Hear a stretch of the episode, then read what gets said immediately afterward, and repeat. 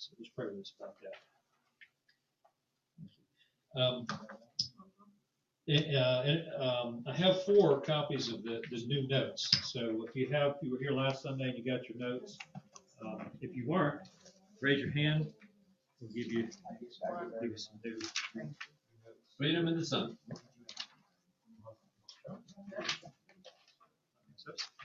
We got one more here, so if anybody comes in, you want to make front and back copy of that.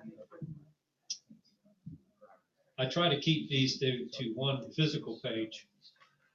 Sometimes just the front of the page if I can do it, but, uh, there's so much going on in this passage. Uh, it's relatively short, what, five verses, I guess, there. Uh, John eight, thirty-one through thirty-six. Um, Wow. Very timely this morning too, uh, Diana. Thank you so much for what you said there and for your honesty. I've been thinking a lot about, um, you know, we're, we're, you're struggling with Aaron and we're struggling with our girls.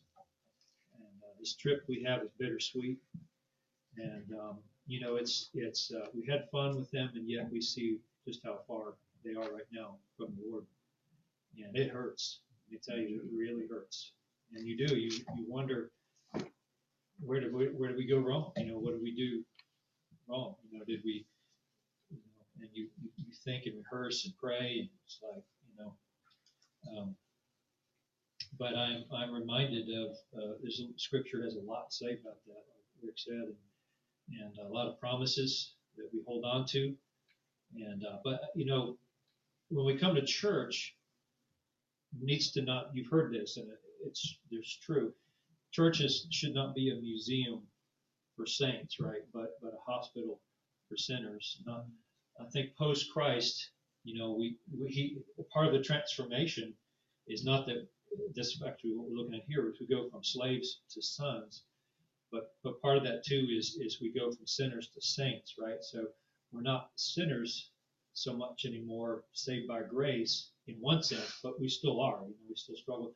And, and even if it's not in your own life, you're in a world that's touched by sin greatly, you know, and there's so many people around us. We were praying as we're coming in this morning, thinking about our coworkers and our and our family members and all these people that you that you love, you have a heart for, and they're just as far from Christ as they can be, you know, and, and it hurts. It hurts. And uh, so this needs to be a place where we can be honest. You know, it's not a sales pitch. We're not here to say, you know, um, hey, look at all this great stuff that happened in my, you know, uh, some some churches you go through go to feels like a pep rally all the time, and and there's a sense in which you know we should encourage and, and strengthen each other, and yet there's a sense in which we need to be honest and, and say, hey, you know, I'm failing in this area, or my family's struggling in this area, or my I have a, a, dear friend, you know, that I've known for decades, and whatever, they're going through a divorce or cancer or something, and you know, just a place where we can be honest with each other, Encourage each other. encourage each other. God knows what He's doing in telling us to not forsake the assembly of ourselves together. We need it. Thank you for that. It's very good. Not coincidentally, we're going to, uh, Lord willing, here in a few minutes, and, and we're trying to stay on time, right? Uh, trying to keep us moving. And uh, so I got my alarm here, but we, I want to look at the second part of the notes here this morning, which we didn't get to first time, uh, abide in the Gospel of John.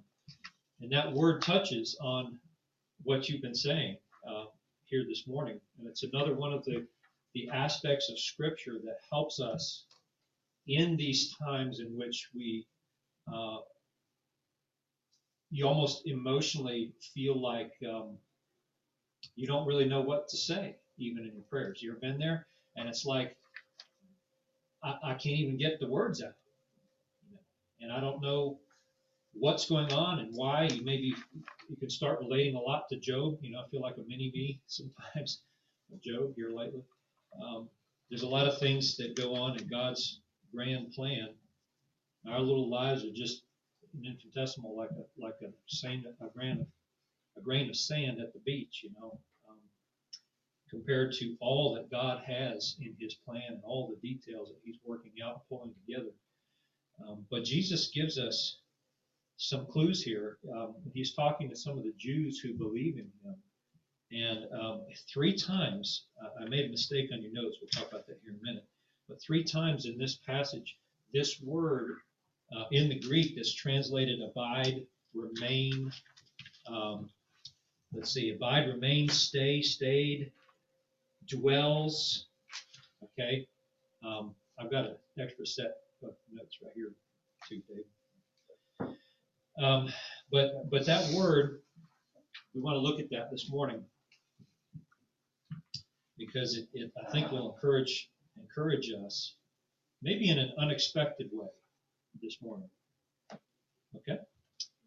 So let's let's pray and we'll get into text.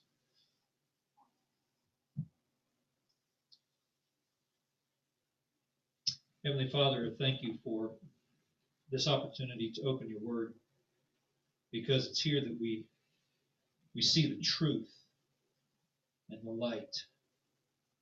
And that truth, if we not just see it, but believe it and abide in it, it will set us free. We thank you for that. We thank you that you bothered to not just love us from a distance or feel sorry for us or even just to be indifferent or, or worse yet to, to allow your hatred of our sinful condition to to have its way uh, you would be perfectly just in, in condemning all of us to eternal separation from your presence and destruction. But in this marvelous plan, which is not only uh, amazing to us, but also to the angels, you have undertaken to become a member of our race and have taken action, specific, direct action in your love for lost children and you have spared no expense to bring this to yourself. And then you have opened uh, the, our eyes to your word, and, and we have text like the one in front of us, which encourages us to stay there, to abide, and to not lose heart, to not wander away, or to maybe out of bitterness or anger or fear, to look somewhere else, but rather like Peter at the end of chapter 6 to say, Lord, to whom will we go? You alone have the words of life. So help us in our struggles, our weaknesses, as Paul said. Therefore, I'll boast all the more of my weaknesses, that the power of Christ may dwell in me. Pray for your blessing now as we open your word. In Jesus' name. Amen. All right, quick, quick, quick synopsis of where we are. Okay, we're in chapter 8, about, about the middle point of chapter 8 here. Um, we have some really, really potent stuff coming up. The heat is, is increasing. Um, but chapter 8 is part of this segment of John that begins in chapter 7 and goes to the end of chapter 10. All right? Uh, in which this is all happening against the backdrop of the Feast of Tabernacles, right?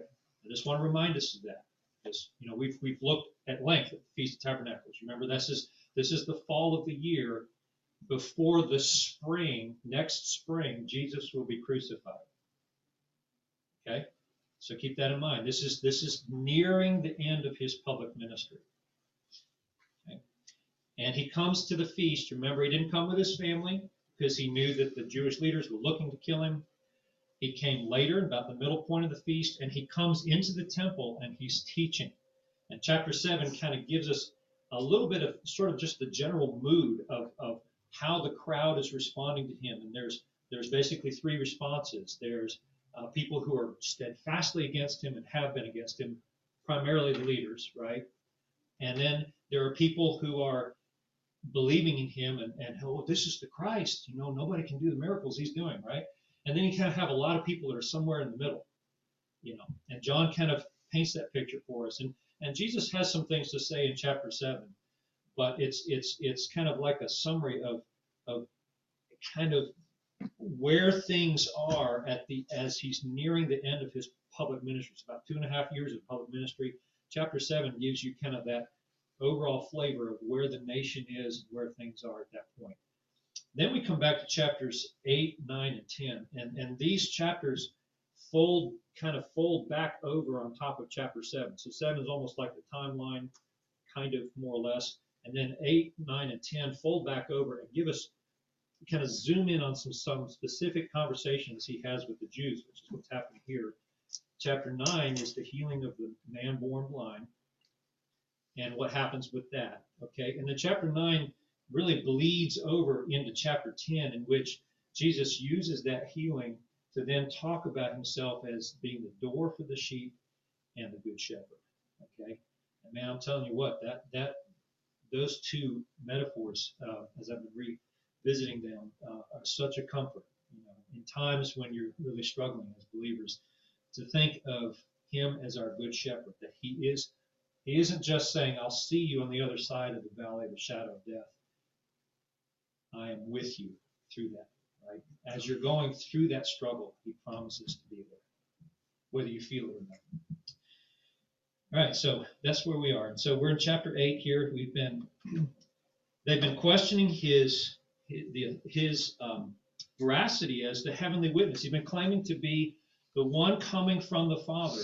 And this is very important because he's this is one of the I am statements beginning in, in, in verse 12 of chapter 8. I'm the light of the world. Whoever follows me will not walk in darkness, but will have the light of life. and, and, and that idea of following me is very, very important for where we are now because we talk about abiding in Christ, and that word appears 33 times in the Gospel of John. Okay? It only appears, now get this, 11 times in all the other Gospels combined. So that word abide that we're going to look at is extremely important for this Gospel. But as Jesus opens this section here in, in, in chapter 8, really opens chapter 8 with verse 12, I am the light of the world. Whoever follows me will not walk in darkness, but will have the light of life. You can even hear in that this idea that following Jesus is not a one time thing that happens at a, at a church meeting or a revival or, you know, on the radio, you hear some preacher and they say, pray the sinner's prayer. If you prayed this after me, sign the date in the back of your Bible because now you're a Christian, mm-hmm. right? Um, I'm here to tell you that's not biblical. And Jesus, actually, I'm not here to tell you that. Jesus is going to tell us that. Okay? Because this idea of, of walking in walking is is a metaphor for living your life. Just as you, if I'm gonna walk over there, I'm not just suddenly there in one step, right? I have to take a step, and each step I take is a decision that I make to put the next foot forward to arrive at a destination. And that's a very apt metaphor that Scripture uses for our life because we live one moment at a time. And you live one decision at a time, right? And so what Jesus is saying here is whoever follows me will not walk, will not live in darkness, which means that following has to continue, right? It has to continue. You can't just say, oh, there's Jesus and he's, where's he going, right? We've already seen in chapter 7, where I'm going, you cannot come, right? Well, where are you going? We're going to see that again. These disciples are going to wrestle with that coming up in chapter 14. Where I'm going away, and where I'm going, as I told the Jews, you cannot come. And they're really distraught. Where are you going? We don't, how can we go if we don't? He says, You'll come later. How can we go? I am the way, truth, and the life. I'm going, I came from the Father, and I'm going back to the Father. Right? And I'm going back to prepare a place for you. And it'd be stupid if I went to prepare a place for you but never came to get you, right? So I am but what he's saying is, following me doesn't just mean, okay, I want to go to heaven. Jesus is in heaven. He came from heaven. He, he came as the witness and as the sacrifice, and then he returned back.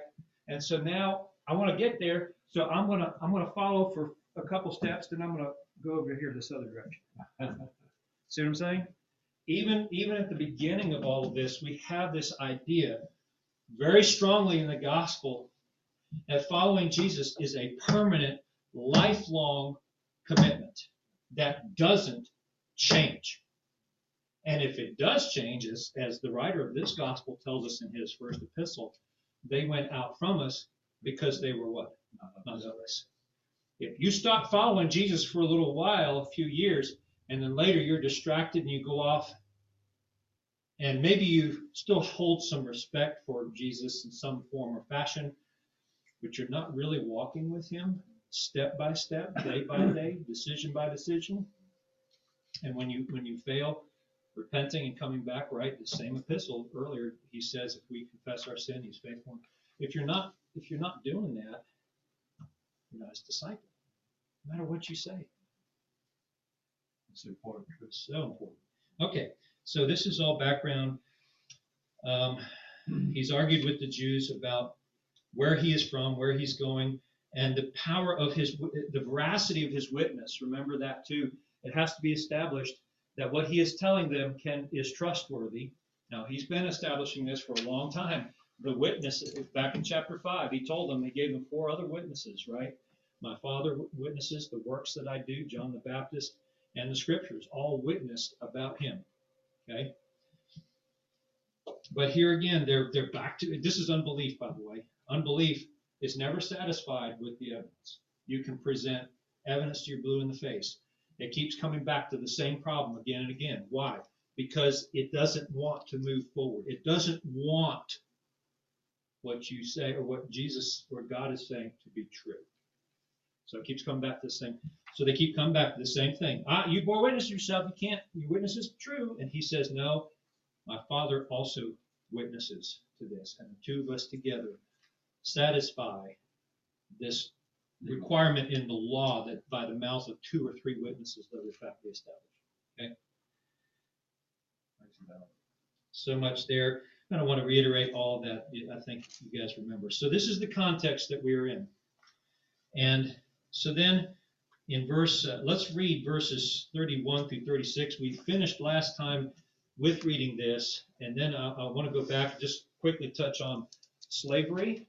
So there's two main ideas in our text, okay? The first is slavery. That's the first part of your notes there, right? You see that on your notes where it says from slaves of sin to sons of God. So we talked about slavery last time, right? We'll, touch on that again. The next part, which we want to touch on today, is that abiding, that idea of abiding. Okay? So two main main doctrines that come out of this text.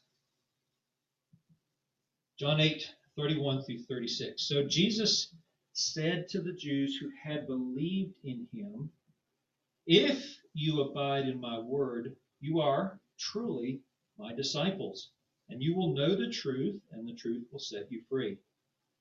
They answered him, We are offspring of Abraham and have never been enslaved to anyone. How can how is it you say you will become free? Jesus answered them, Truly, truly, I say to you, everyone who commits sin is a slave to sin. The slave does not remain in the house forever, the son remains forever. So if the son sets you free, you will be free indeed. All right, so the first major concept here that we talked about last time is slavery, right? And and that's on your notes there.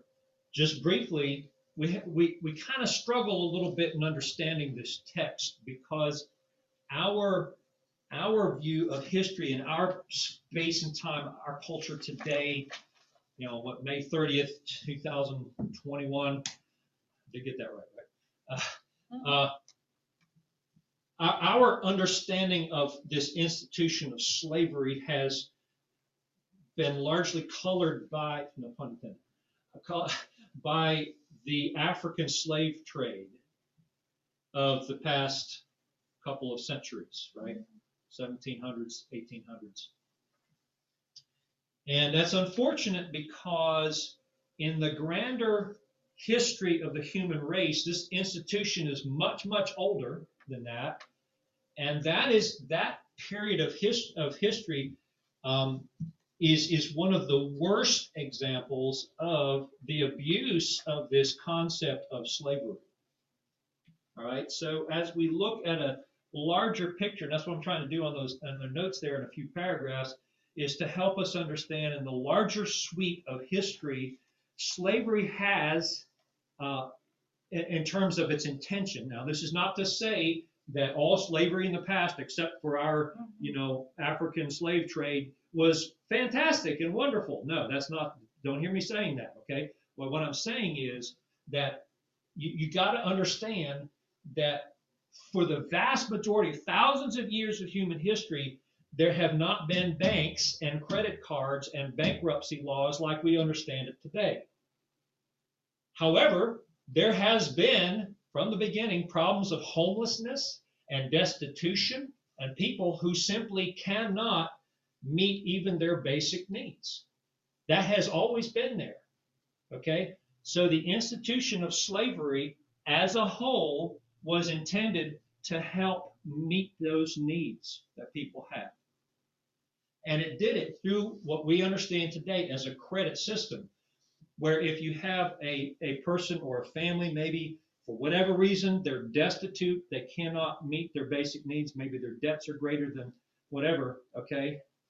Then you have other people who have more than they need, okay?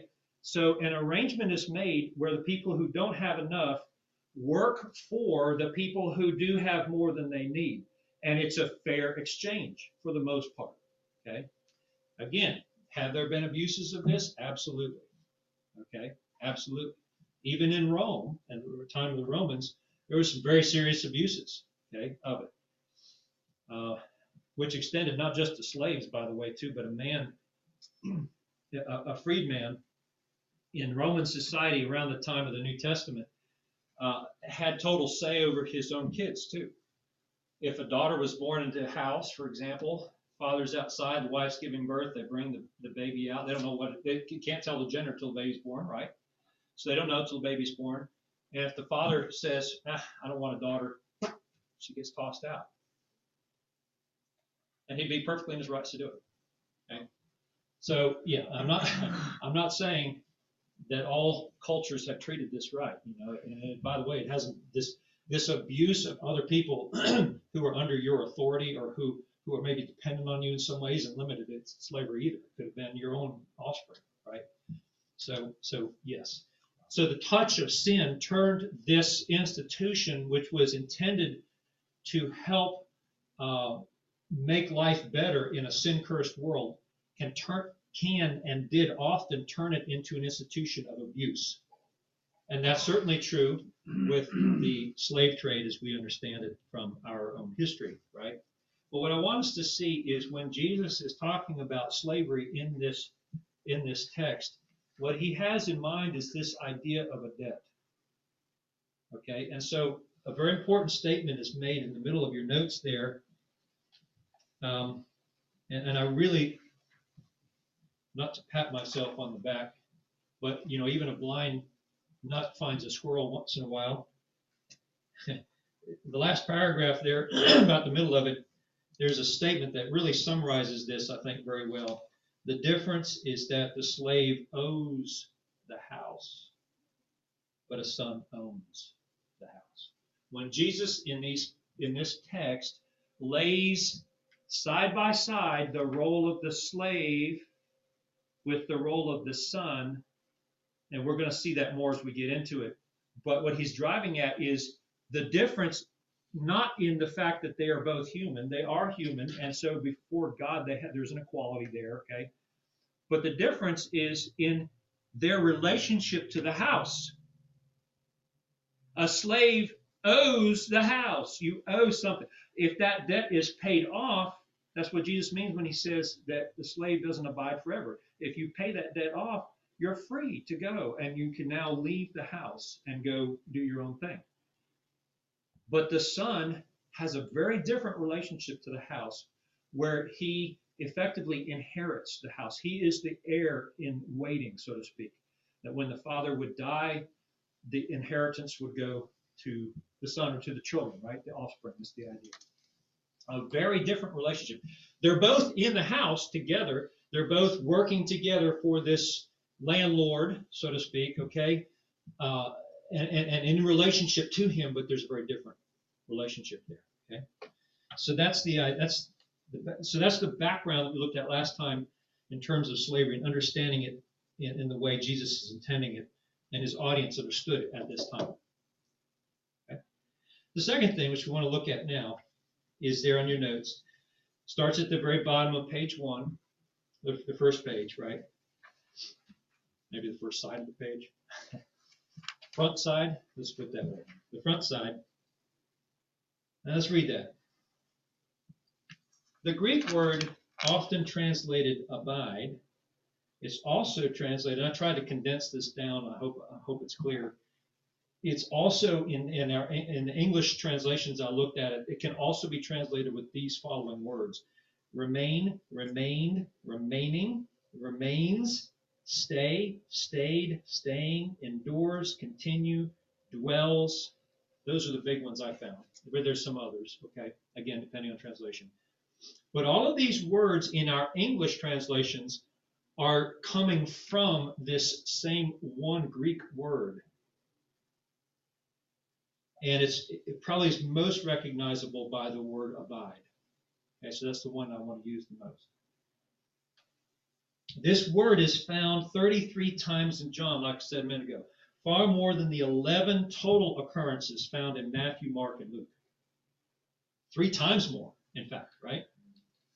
Think about that. You know, as we've often said, Repetition is therefore, repetition, come on, is therefore, Bring attention. Yeah, emphasis, right, focus, attention, right, yeah. Whoa, hello, abide, right? Are you waking? Are you awake? You know. Okay. Uh, clearly, this is an important word in John's account of Jesus' life. Here are the places found. Now, so on the back side of your notes, the back page, um, and it took me a while to compile all this. I, I, I had it, but to cut and paste and everything. And I found a mistake this morning in going back through this, right in our own text, in fact. So in the new notes, which you don't have, uh, John 8:31 should be inserted in there, and you can just maybe a little marginal note between 7, 9, and 8:35. Okay. So verse 31 says, If you abide in my word, you're truly my disciples. Okay? That's that same word. Everybody with me? Yes. Okay. Any questions? Am I not clear? Tell me, don't be embarrassed. Say, Pete, you rumble, rambling. Okay. I may be rambling anyway, but hopefully that's clear. All right. So what I want to do is I want to I'm going to go through this just just briefly this morning, and let's just look at how this word is used in the in the Gospel of John. Now, some of these are sort of condensed forms where I'm where I'm just just like giving you in a, in a couple of my own sentences what's being said there and how it's being used. Others are just verbatim quotes right out of the text because they explain themselves. Okay. So the first one is is like that. This is this is one of my uh, synopsis, sort of summary paraphrase of what's being said. In chapter one, it appeared this word translated abide or continue or stay is appears in four verses 32 33 38 and 39 and this is the account of the baptism of jesus where the holy spirit is said to remain and that's that word upon him. Following this are john himself and andrew who asked jesus where he is staying. Same word okay? So get this. The holy spirit comes. Now this is cool. This word again if this word means coming and going then you'd have to say that the Holy Spirit came and went on Jesus during his earthly ministry. And you got a real problem because he keeps, Paul makes clear that when he came, this is in uh, Philippians 2, right? Have this mind you, which is also in Christ Jesus. Setting aside his godhood, he became a servant and went to obedient even to death on the cross, right? He set aside his his his obligation, obligations, his privileges and his power as God, emptied himself of that, and and then came in obedience to the Father, so that he would. He says constantly, "The things I do, the things I say, are from the Father." Right, all the time. Do not come do my own will, but the will of Him who sent me. And how does he do that? He is energized by the Holy Spirit. Jesus never did any miracles in his own power. He did everything he did on behalf of the Father by the power of the Holy Spirit. Very important you understand that. Okay? So he set it aside. So if this word abide or remain can mean that to come and to go back and forth, like a disciple, quote unquote, of Jesus who kind of is with Jesus for a little while and then kind of drifts away and then comes back. That's not the idea. Okay? We got a problem because then we'd have to say the Holy Spirit kind of came and went with Jesus throughout his ministry, and that's not what this word means. It means he came at the baptism of John and with Jesus. Okay? Let's go on. Chapter 2, verse 12. After this first sign of turning the water to wine and telling his mother and that his ministry is now his priority, here's the word Jesus stayed with his family and disciples for a few days in Capernaum. I love that little scene. We looked at that way back when. You may remember. It's a really precious scene. It's something that we don't think a lot about. But here's Jesus on the cusp of his ministry. He's been baptized. Holy Spirit's come. He's been tempted, in the wilderness. He came right back to where John was baptizing. Right after that wilderness, we've been looking at that in Mark, right? And then, and then um, he gets a few disciples. Then, uh, notably John and Andrew, may very well have been his first disciples, uh, the ones that come. Seems to be that way, from what I can tell. I'm not dogmatic about it. Could be wrong. Anyway, so so he begins, he begins to start accumulating some of his core disciples at this point. Doesn't have them all yet, but he has a, a, a good bit of them. But he's remember, 30 years or so, his father is almost certainly dead by this point, right? So he's been the head provider in the home, and here's his mom and his he's got four other brothers and some sisters but Jesus is going to have to transition out of that lead uh, of the home and providing for, for them to this ministry. And Jesus, at, at, the, at the, he gave his first sign. John tells us that the very first public miracle, first miracle Jesus did at all, was turning the water to wine at the behest of his mother, right? And uh, you, y'all remember that. I hope you do. I can't preach for the next hour on that. But the point is, woman, what does this have to do with me? It's not. It's he. It, it sounds curt and rude in our text, but really it's a it's her term of respect. But what he's basically saying to her is, I must be about my father's business. But he doesn't just like say, forget it. I'm taking my disciples and we're gone. You're on your own, Mary. You know, you got four other sons. Put them to work. He didn't say that. He comes, and this is what's in our, our text here, uh, 12, 2, uh, 212, that he came and stayed. He abode for a while. He stayed with them several days in Capernaum to help ease that transition. That's, that's a sweet and tender thing that he did. Okay, let's move on. Uh, 336. This is an important one. Whoever believes in the Son has eternal life. Whoever does not obey the Son shall not see life, but the wrath of God, here's our word, remains on him. Which means it was already there and it will continue. This word does not mean to ebb and flow. It means to come and stay. Right? The Spirit came and stayed. Uh, when Jesus was with his family, he stayed. He didn't come and go during that period of time. He was there the whole time. He was accessible. And here, the wrath of God remains and stays persisting on anyone who is not believing. Okay? Let's move on. Chapter 4, verse 40. So when the Samaritans came to him, they asked him to stay with them, and he stayed there two days. Used twice in the same verse. Verse 5, uh, chapter 5, verse 38. And you do not have his word abiding in you, for you do not believe the one whom he has sent.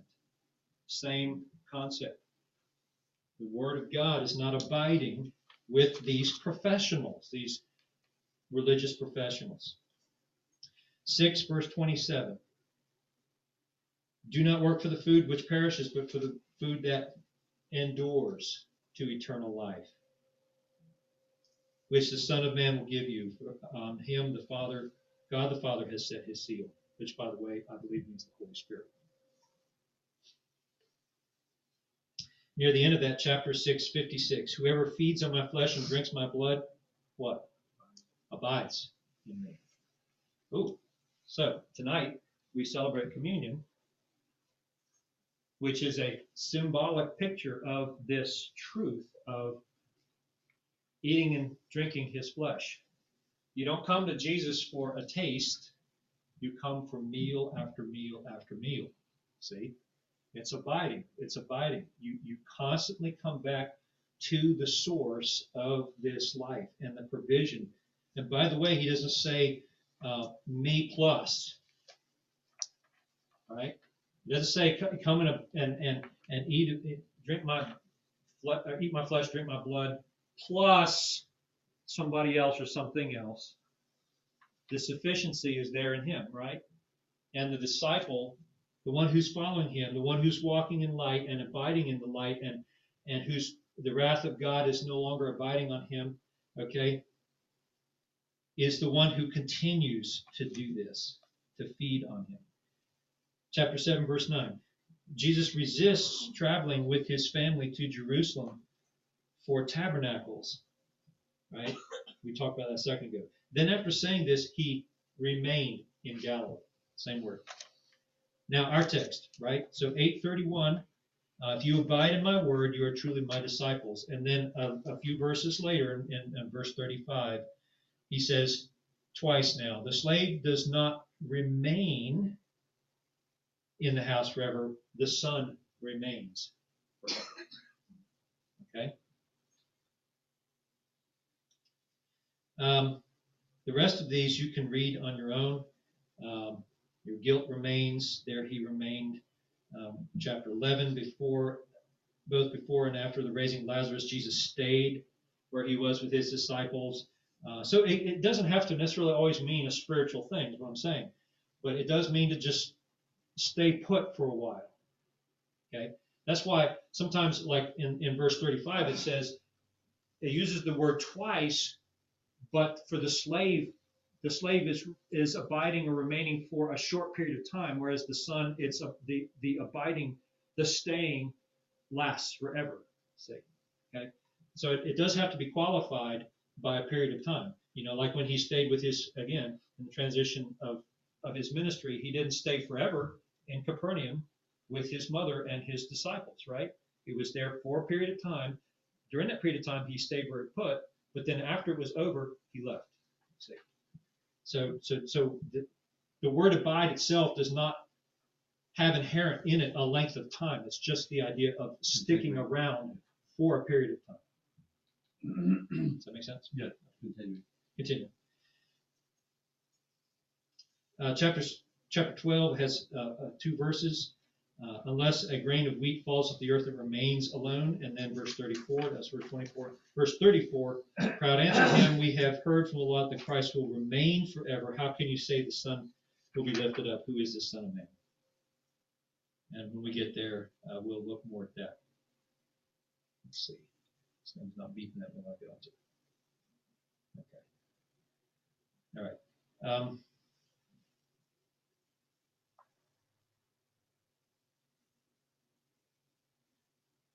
uh, I'm sorry, there's one more. So I just have these highlighted. We'll go through these real quick. Uh, chapter chapter 12, verse 46. Okay.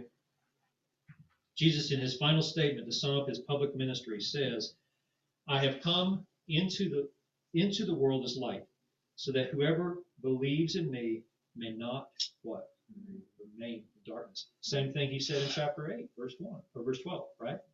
I'm the light of the world. He who follows me will not remain in darkness. Okay, so so which which implies we're beginning to hear a theology come out of this, aren't we? you're born into this world. The, the wrath of God remains on you, and you are remaining in darkness. You you're dwelling there. You dwell under God's wrath in darkness, in deception. Right? But Jesus has come as a light, and those who follow him follow him out and continue to follow him and remain in him and continue to feed off of him and continue to to see the truth that he is exposing as he uh, speaks to us as the heavenly witness from the Father, right? And and it's it's in those words, as Peter said, I said in my prayer, to whom will we go? You alone, alone have the words of life, right? So it's it's where are you dwelling? This is contrast. Um, chapter 14, verse 10. Do you not believe that I am the, in the Father and Father is in me? The words I say to you, I do not speak on my own authority, but the Father hears the word, who dwells in me does his works. Okay? Ah. So not only have we discovered that the Spirit came and dwelt or remained with him, but now the Father also didn't come and go and ebb and flow during Jesus. Both of them are side by side working with Jesus the whole time. So, all three persons of the Godhead were involved in his ministry. We shouldn't be surprised, but there it is. Okay? Look at uh, chapter 14, 17. Even the Spirit of truth, whom the word the world cannot receive, because neither sees him nor knows him, you know him, for he dwells with you and will be in you. Wow. We already know this from Romans 8, right? He does not have the Spirit of Christ, he's not belong to Christ. We know that the, that the Holy Spirit comes and remains with believers, but here's another text that says exactly that. Okay? Uh, by the way, Jesus is going to introduce his disciples to the Holy Spirit, and basically what he's telling them is, as the Father commissioned me and empowered me through the Holy Spirit, so now I'm going to commission you until you return to where I'm going to bring you to heaven, right? In the meantime, you're going to be my witnesses. I was the light of the world, now you are the light of the world. And by the same token, just like I fully obeyed the Father, as obedient children, obey me. And I will empower you by the same power I have, so that you can do the will of the Father for you, just like I did the will of the Father for me, through the same Holy Spirit, who not only abode with me, abides with, with me, but now will abide with you. See that? Very important word, isn't it? That's uh, 1417. Now 1425. These things I have spoken to you while abiding with you. Jesus was with them too. NASB. All right, then, wow. Does the word abide appear? And when you hear the word abide, your brain, if you've been in Sunday school any length of time, should go to John 15, right? Vine and the branches. Any branch that abides in me will bear fruit, right? Abide, abide, abide, abide, abide, abide, abide. You see that there.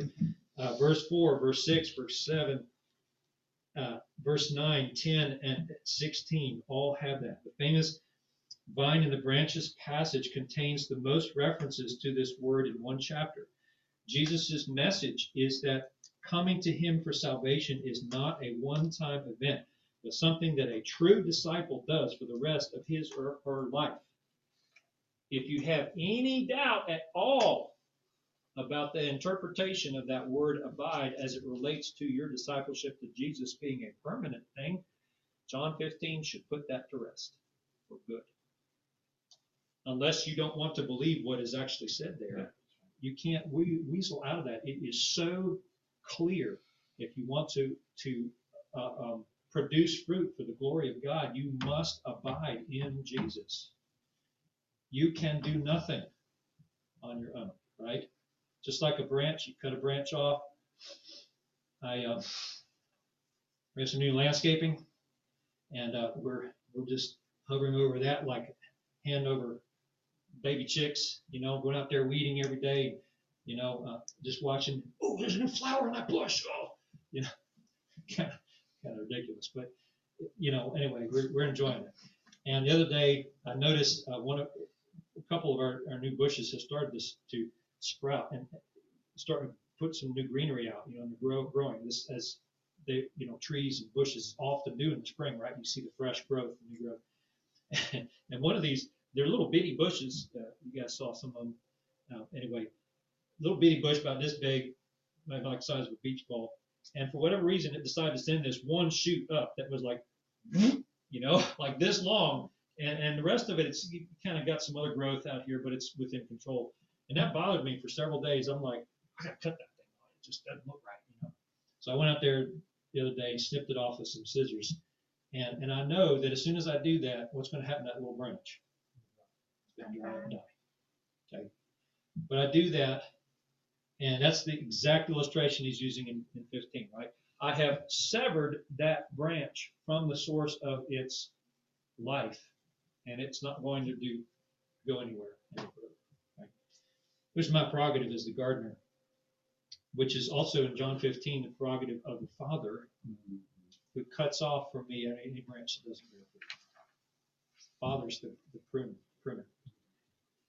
What are his shears? I use scissors. He uses the word of God. Two more. 1931. Since the day of preparation, so that the bodies should not remain, that's the word on the cross of Sabbath, the Jews asked Pilate that the legs be broken, right? And then 21, 22, and 23. Uh, when Peter asks about John's future, Jesus tells him it's none of his business if he wants John to remain until he comes. Same idea. If I want him to stick around until I return, what is that to you? Follow me. Right? None of your business, Peter. Keep your eyes on me. Okay? All right. I know we're a little past our time, but I, I want to try to get through that. But you know, this is a, this is an, a hopefully encouraging word, and thank you again, Diana, for your opening. Um, it's amazing how the Lord just works in preparation of these things, works together. Because our listen, our responsibility, as we've read through all this, you can hear where God the Father, God the Son, and God the Holy Spirit have done their part. They all are available to you and I. God isn't ebbing and flowing in his commitment to you. He doesn't come and go. Now, like I said, it's been an emotional roller coaster for us the last month, particularly with our girls. And I have had to remind myself, especially in those times where it's very dark emotionally, and it seems like God is a million miles away, that his word says otherwise that he has promised to obey. And if you are a disciple of Jesus, the Holy Spirit has come and will remain. He won't come and go. Jesus isn't coming and going either on your behalf, and neither is the Father. Okay? But our responsibility is the same. We also must remain. And so you have to constantly, despite your circumstances, despite your emotions, despite how dark and confusing and like I was listening to the song this morning uh, from Rich Mullins, you know, sometimes my life don't make sense at all. So hold me, Jesus, right? And like Peter said, where else will we go? You alone have the words of life. Where else are you going to go? Everybody faces hard times, cancer and back There. surgery and, and unbelief and Don, all that. Lisa, Everybody faces hard. Andy dark ain't too bad. I can feel things. Thank God we have a shepherd to run to and to hold to and to abide with and to follow who promises to be there in the valleys. He didn't say, Good luck, I'll see you on the other side. That song, Psalm 23, becomes personal at that point. The Lord is my shepherd. The Lord is third person. He's talking about the Lord. Yea, though I walk through the valley of the shadow of death, you are with me. Because it's in those times when the shepherd becomes personal and he gives his grace to help you through that time. And you experience a level of intimacy with him that you never do when the sun is shining and the birds are chirping and everything's hunky dory in your life. Abide, stay. The one, and what Jesus is saying here is those who stay with me are truly my disciples, not those who come and go, especially when the going gets tough, but the one who stays. I like the reassurance when he said that, uh, that when he leaves, he's gonna leave something with us, and that word comforter, you know, the Holy Spirit, he calls him the comforter. But That's what he does, he comforts us during rough times. He also comforts us during good times. Yeah. But I'm saying, it's, we, we never acknowledge that, but I just like that word comforter, because we know that we, Jesus left, but he didn't leave us really. He left the Holy Spirit here to comfort us. Okay, when he, when they, when he called him the comforter, I like that. That's really good. Rick, would you close in prayer?